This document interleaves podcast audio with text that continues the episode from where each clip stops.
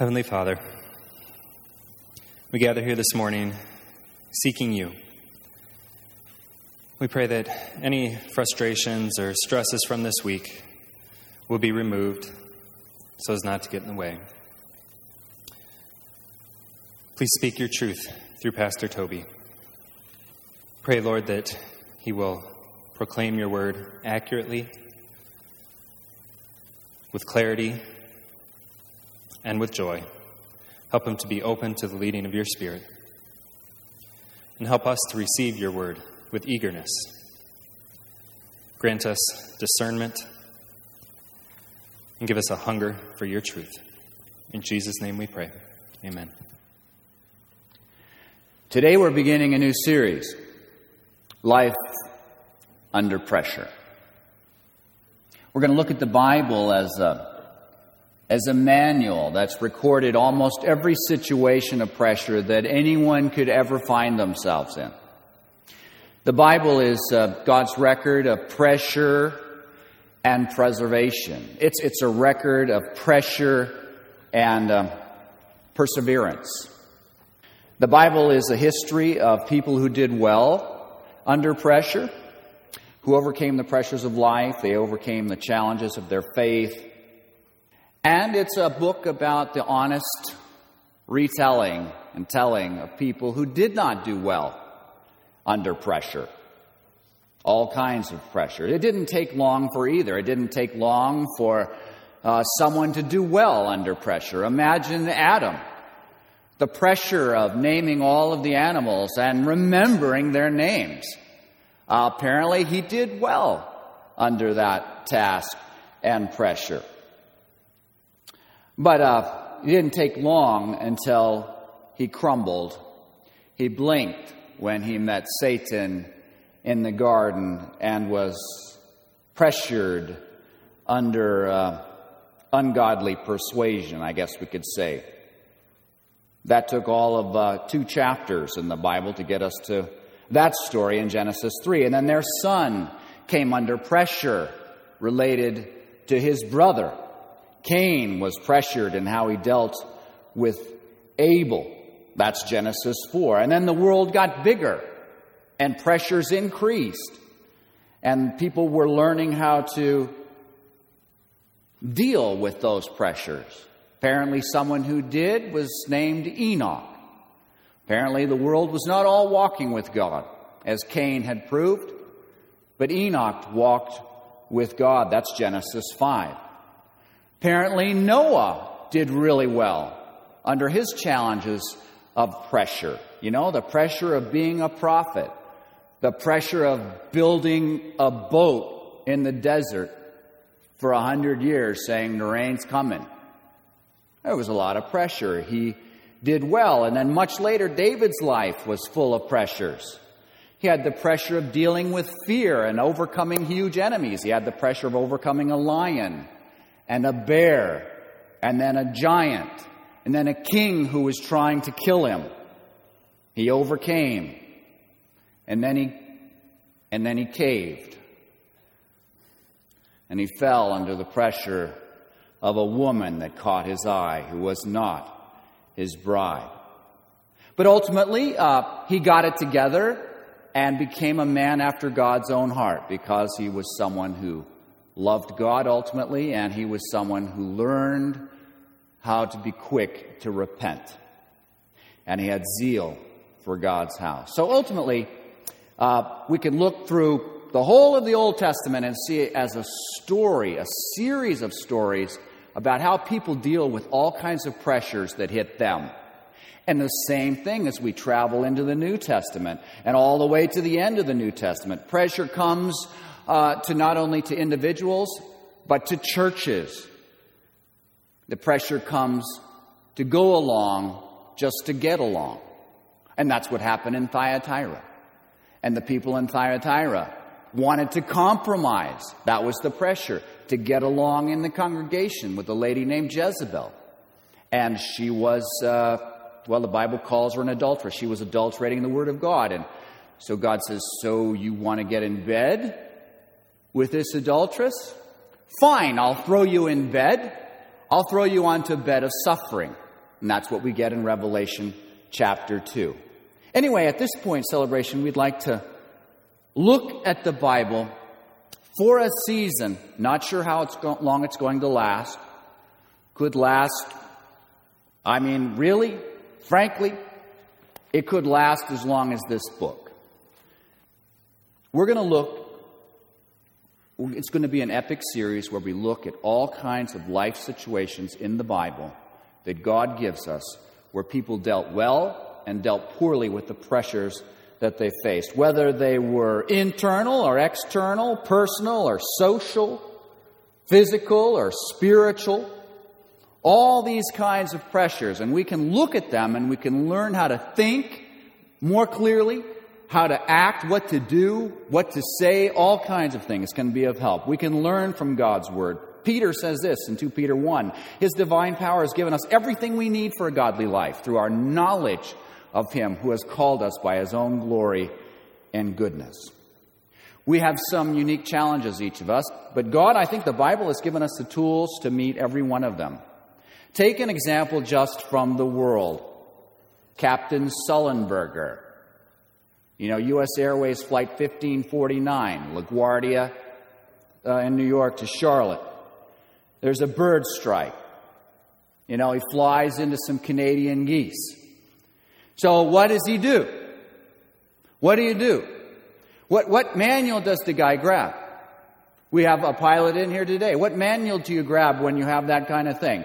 You open it up. You look for the page. Uh, instruction, how to land an Airbus A three twenty dash two fourteen in the Hudson three minutes after takeoff and keep one hundred fifty-five people on board safe. How to get them all out on the wings till the boat comes. What chapter do you look under for that? What to do? Uh, let's see, maybe it's under goose in engine. Sully said, all my preparation in all these various scenarios helped me to land that plane. Just the pitch just so, maybe the flaps just so, or whatever, and the wheels just so, I assume up, but that's how he managed. He had prepared. He had all these situations in his mind that helped him face a unique one and do it well. And I, I think that's what I'm hoping this series will do for us. That whatever stuff flies into our engines, that we'll be able to make safe landings here and there, because that's kind of what staying alive is all about. Anyway, this morning, we have to remember that faith comes from hearing the message, and the message is heard through the word of Christ, Paul says in Romans ten.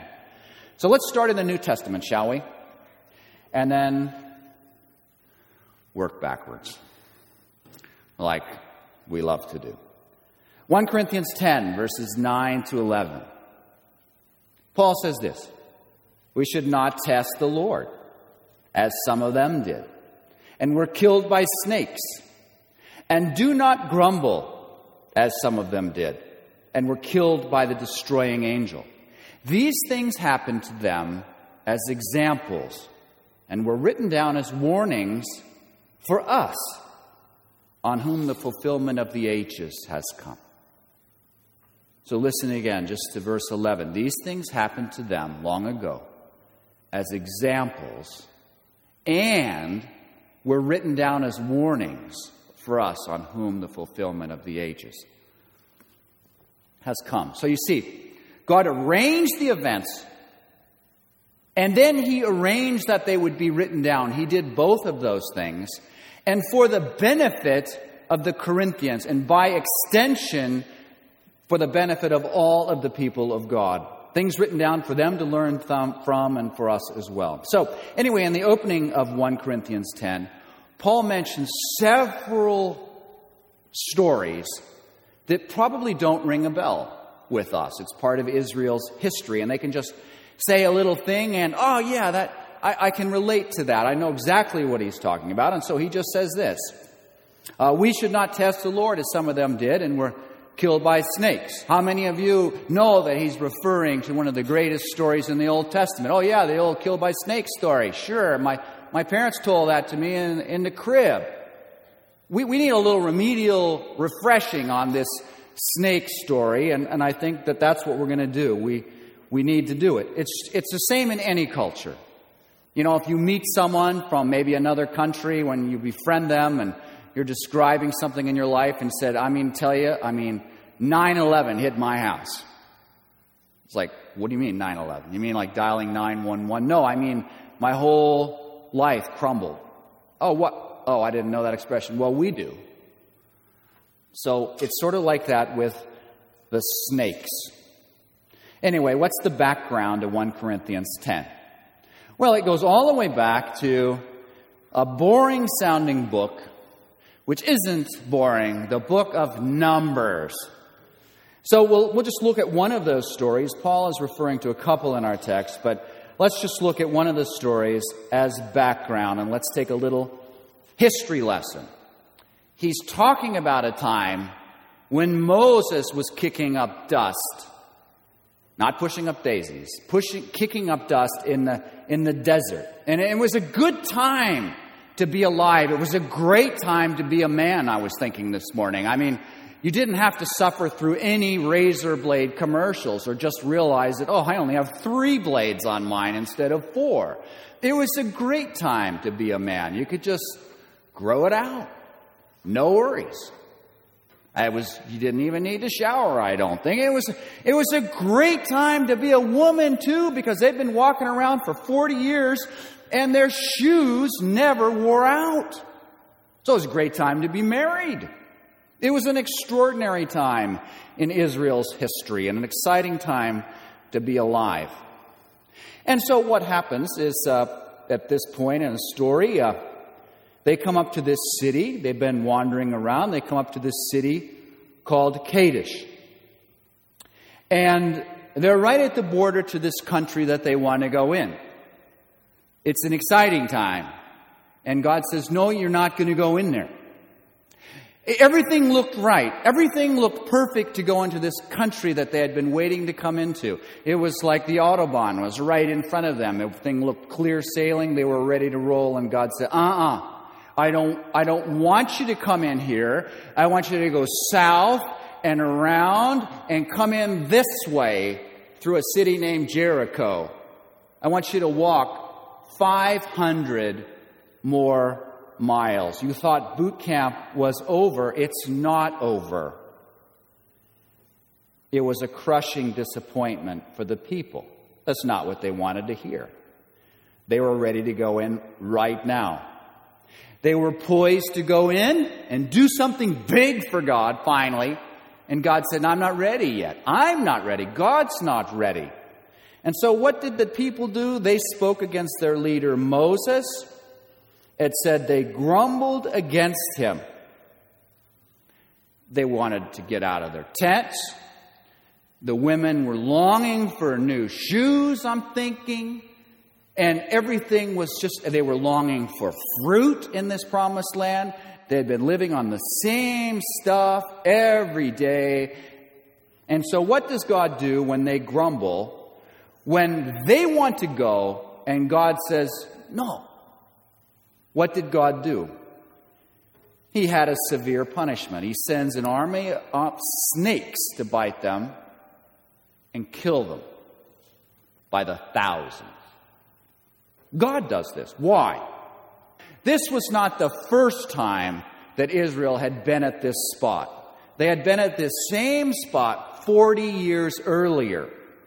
It was a time when they sent in all these spies to look at the land. Remember, they sent in twelve spies, and ten came out with their report, and two came out with another report. God sent them out to find out how good the land was, and they came back and said, sure enough, it's great, but we don't want to go. It's too dangerous in there.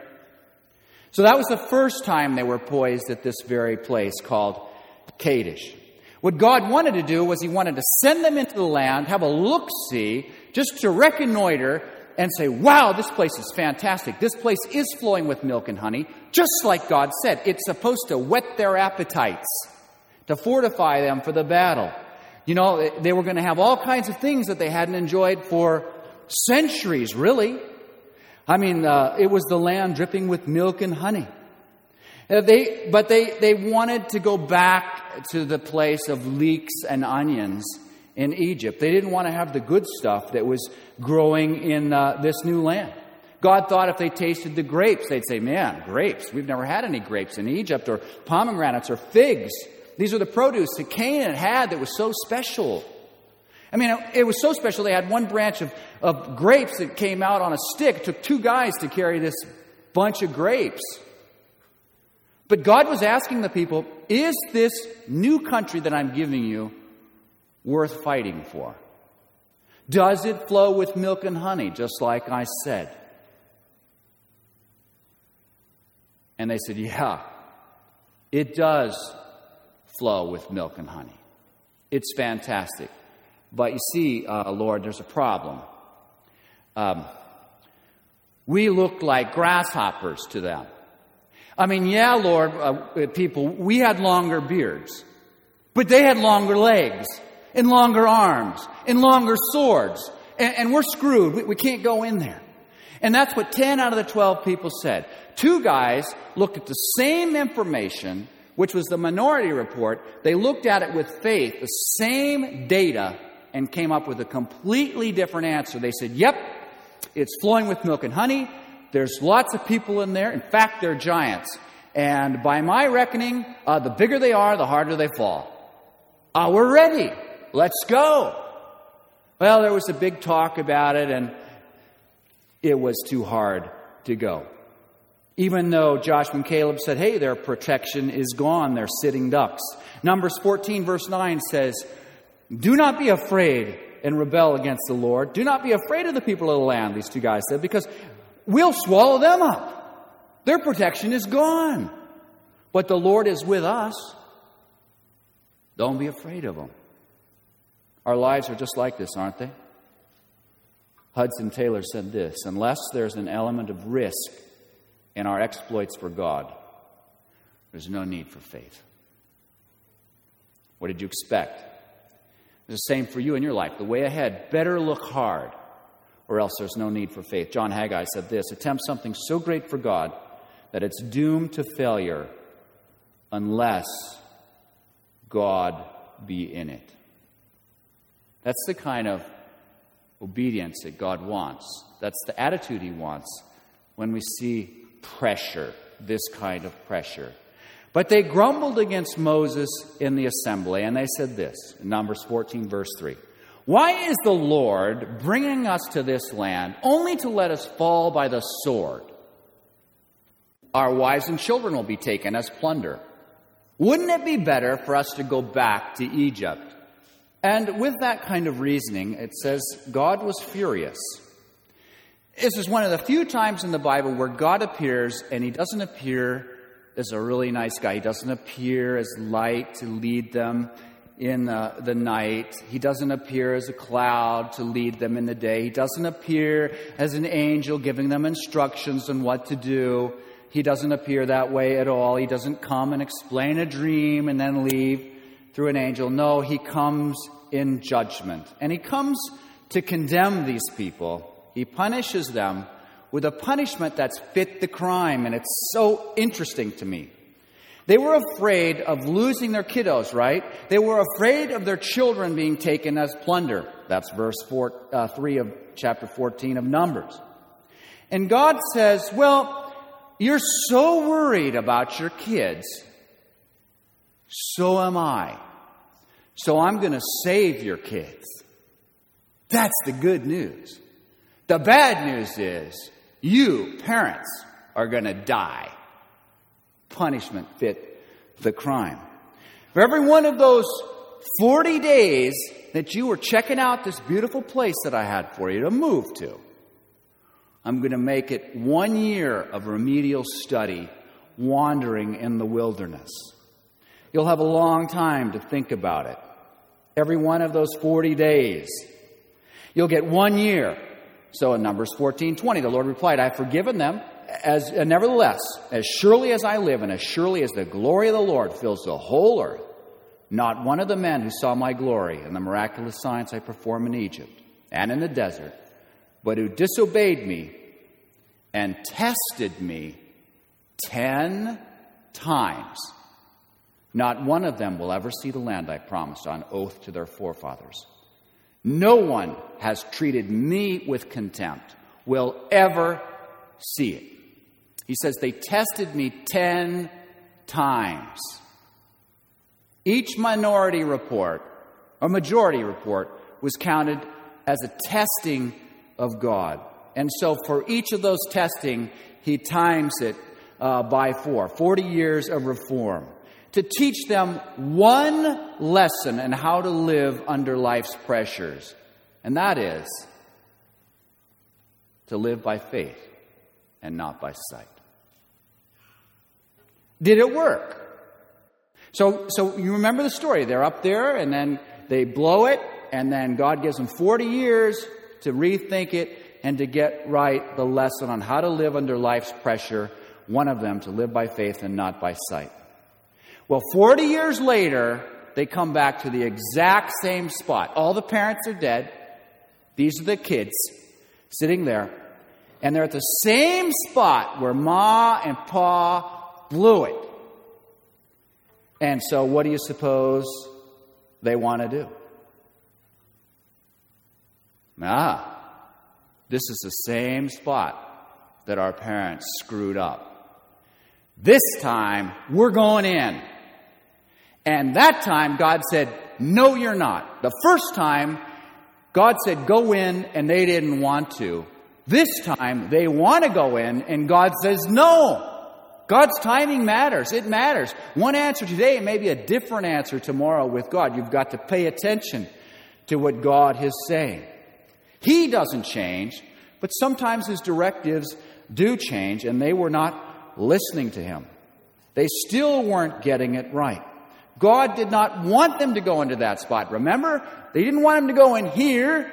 He wanted them to go down, around, and in from this way. He wanted them to come in from the other side of the country.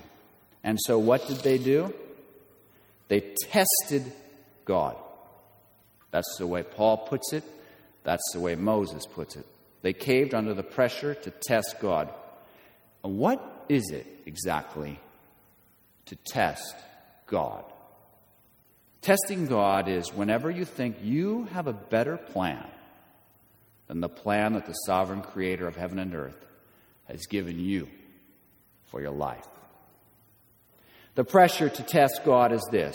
Whenever you think that you are smarter than God, God sees that as testing him. We think we know, when we think we know how to better run our life than God, when we can update this manual in ways that suit ourselves, or when we have clear direction from God himself somehow, and say, "Now, I know, I know that's what you want me to do, Lord, but I'm not going to do that." I've heard that many times. I know a guy who said, "I know that's not what the Lord wants me to do with my wife, but I'm going to do it anyway. Unless he comes down and talks to me personally and hits me, I'm not going to do it." Whenever you think you're smarter than God, whenever you know what he wants and you grumble about it and don't do it, or do it and grumble about it, you're testing God. See, what Israel wanted to do made sense to them, perfect sense to them. It, why was the plan for my parents not good for me? Why, why did it work last time, and this time it's different? They want to sink into their comfy couch where they don't have to make change. They want to just rely on the past to decide that that's where God wants them to go. They, they want to rely on method rather than the God who gives method. They love the plan instead of the planner. They they idolize what used to be done, and that's what they were doing. I love the way it was. It was that way with Israel when they built the new temple. The old one had been destroyed. And when they looked at the new temple, it was so much smaller than the old one. And it says the old folks wept. And that's where, from our sermon last week from Brian, he quoted Zechariah four ten, "Who despises the day of small things?" God is saying, don't despise it. So it, let's just make a direct application from that to us. What if God asks us to move into a smaller space? What if God asks us to move into a smaller space in Fredericksburg, really close to ninety-five, but it's smaller? There will be some people, if he says that, and he may, say, man, I remember that old place. I used to have a whole pew to myself. It was like the dream flight overseas. It's easy to slip into this kind of grumbling. Well, anyway, at Kadesh, Israel's problem was that they complained that they had a better plan than God did for them. They complained against his providence. And so let's go back to Numbers chapter twenty-one. They traveled from Mount Hor along the route to the Red Sea to go around Edom, but the people grew impatient on the way. They spoke against God and against Moses and said, "Why have you brought us out of Egypt to die in the desert? There's no bread, there's no water, and we detest this miserable food." I mean, can you imagine? God, the ingratitude. God has been feeding them with the bread of heaven, and they don't like the meal. That's what it's called in Psalm seventy-eight, the bread of heaven. So what is God going to do about it? He's just sent them on forty years of remedial boot camp summer school to learn how to trust him. So, and to learn how to walk by faith and not by sight. Is he going to do it again? No, he doesn't do it this time. That was yesterday. This is today. God's new plan is this. He sends venomous snakes this time, a much more serious punishment. The stakes are higher. It's vital to have hard discipline, apparently, for God at this point. So they send a plague. God sends a plague of snakes into the desert, probably carpet vipers. Listen to what Israel said, the immediate context, Numbers twenty-one. They longed for Egypt. Why have you sent us out here? Why, we'd rather go back to Egypt. So what does God do? You want Egypt? I'll give you Egypt. Here you go. Remember the emblem of Egypt was a cobra? Hey, it's a snake. You want to go back to snakes? Here it is. The god who protects all of Egypt, the cobra goddess, here it is. You know, Pharaoh always had this cobra in a striking pose or two on his uh, tennis headband there, whatever it's called. Uh, they call it a Uraeus, I think. It was a symbol of the invisible serpent god who protected Egypt. And Pharaoh's cobras would strike enemies and kill people, and terrifying with a single blow in their battles. So here is God punishing Israel with a punishment fit the crime. If only we had died in Egypt, they said. And God said, okay, I'll make it Egypt for you. You're so nostalgic about it. Here you go. I'll deliver the cobras for you.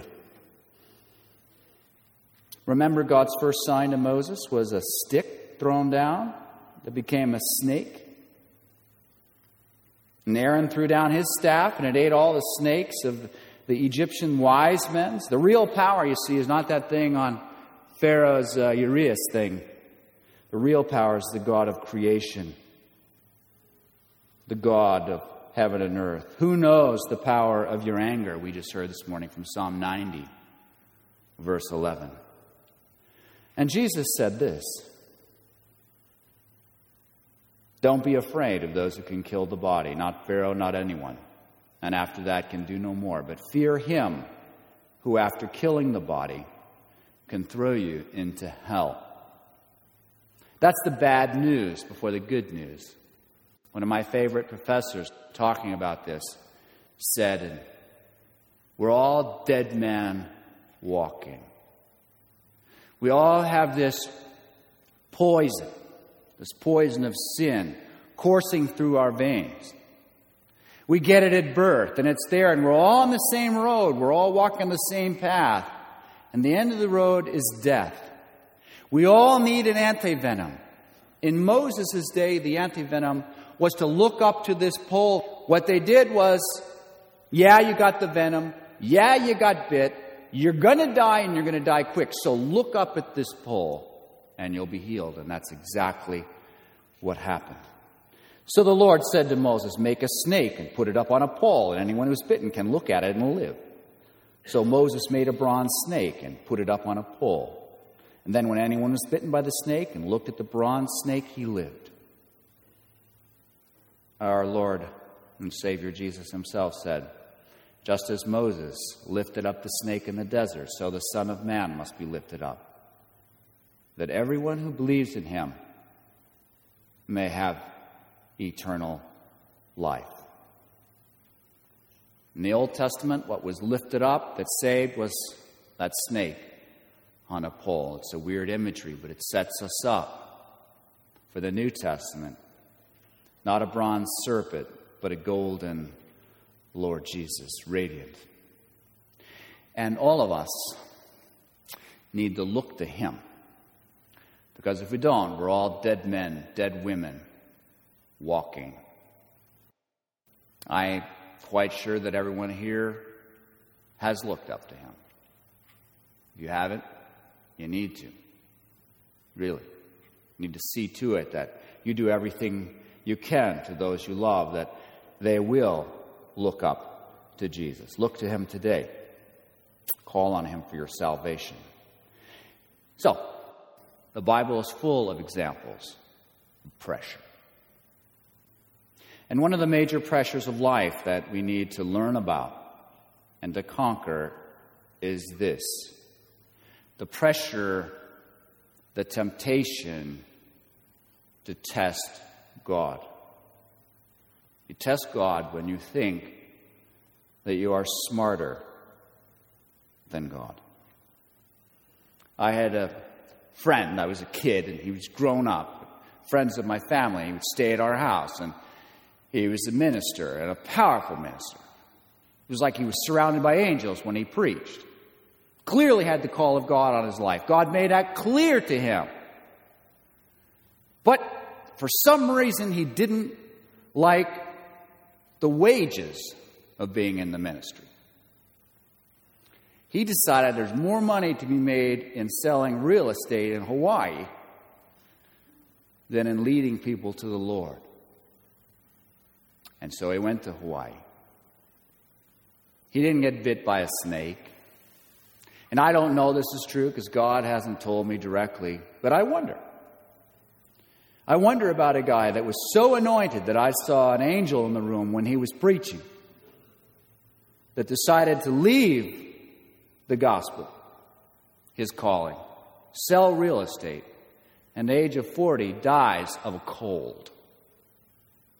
And so what I'm hoping in the days to come is that we'll be able to look at this book, and yeah, there's not a, there's not a chapter in there called Goose in the Engine. But I think, I think there's enough in here to see us through any kind of pressure that we can ever run into, whether it's social or internal or physical or spiritual, that we can draw from the lessons that these saints, even that we can learn a simple lesson that when God says go, we go, mm, I better go today, because tomorrow might not be good. Or when God says stay, you stay. And when God says rest, you rest. And when God says move, you move. We live by faith and not by sight. And faith comes by hearing, and hearing by the word of God. And I don't know how anyone can discern how to navigate the pressures of life on God's terms without spending some serious time in this book. And by the way, only one person that we know of for sure lived perfectly under the pressures that came. And that's Jesus Christ. I think that's something great to celebrate. Amen? Under the pressure of the day, I neglected to ask someone to lead in the prayers of the people. Does anyone feel the Holy Spirit upon them? Micah? Oh God, thank you that we can be here today to worship you. And Lord, please be with those who couldn't be here today or who have left our church to move or are or are going to. And please be with them and help them with their needs that you know every one of, Lord. In Jesus' name I pray, amen.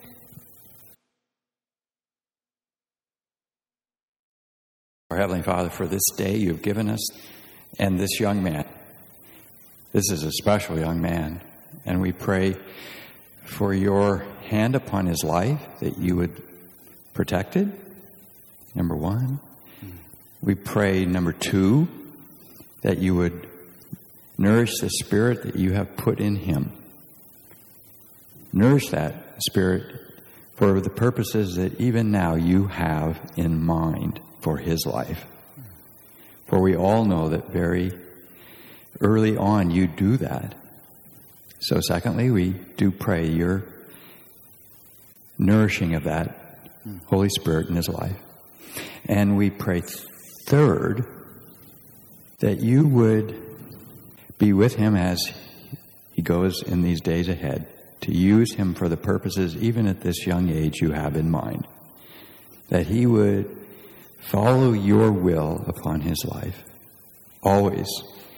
And that mostly, lastly, and not least of all, we pray that others would come to know Jesus through his life and his witness and his love for thee. And that's more than any of us could ever ask. And so all those things we ask for Micah. And thank you for him. Amen.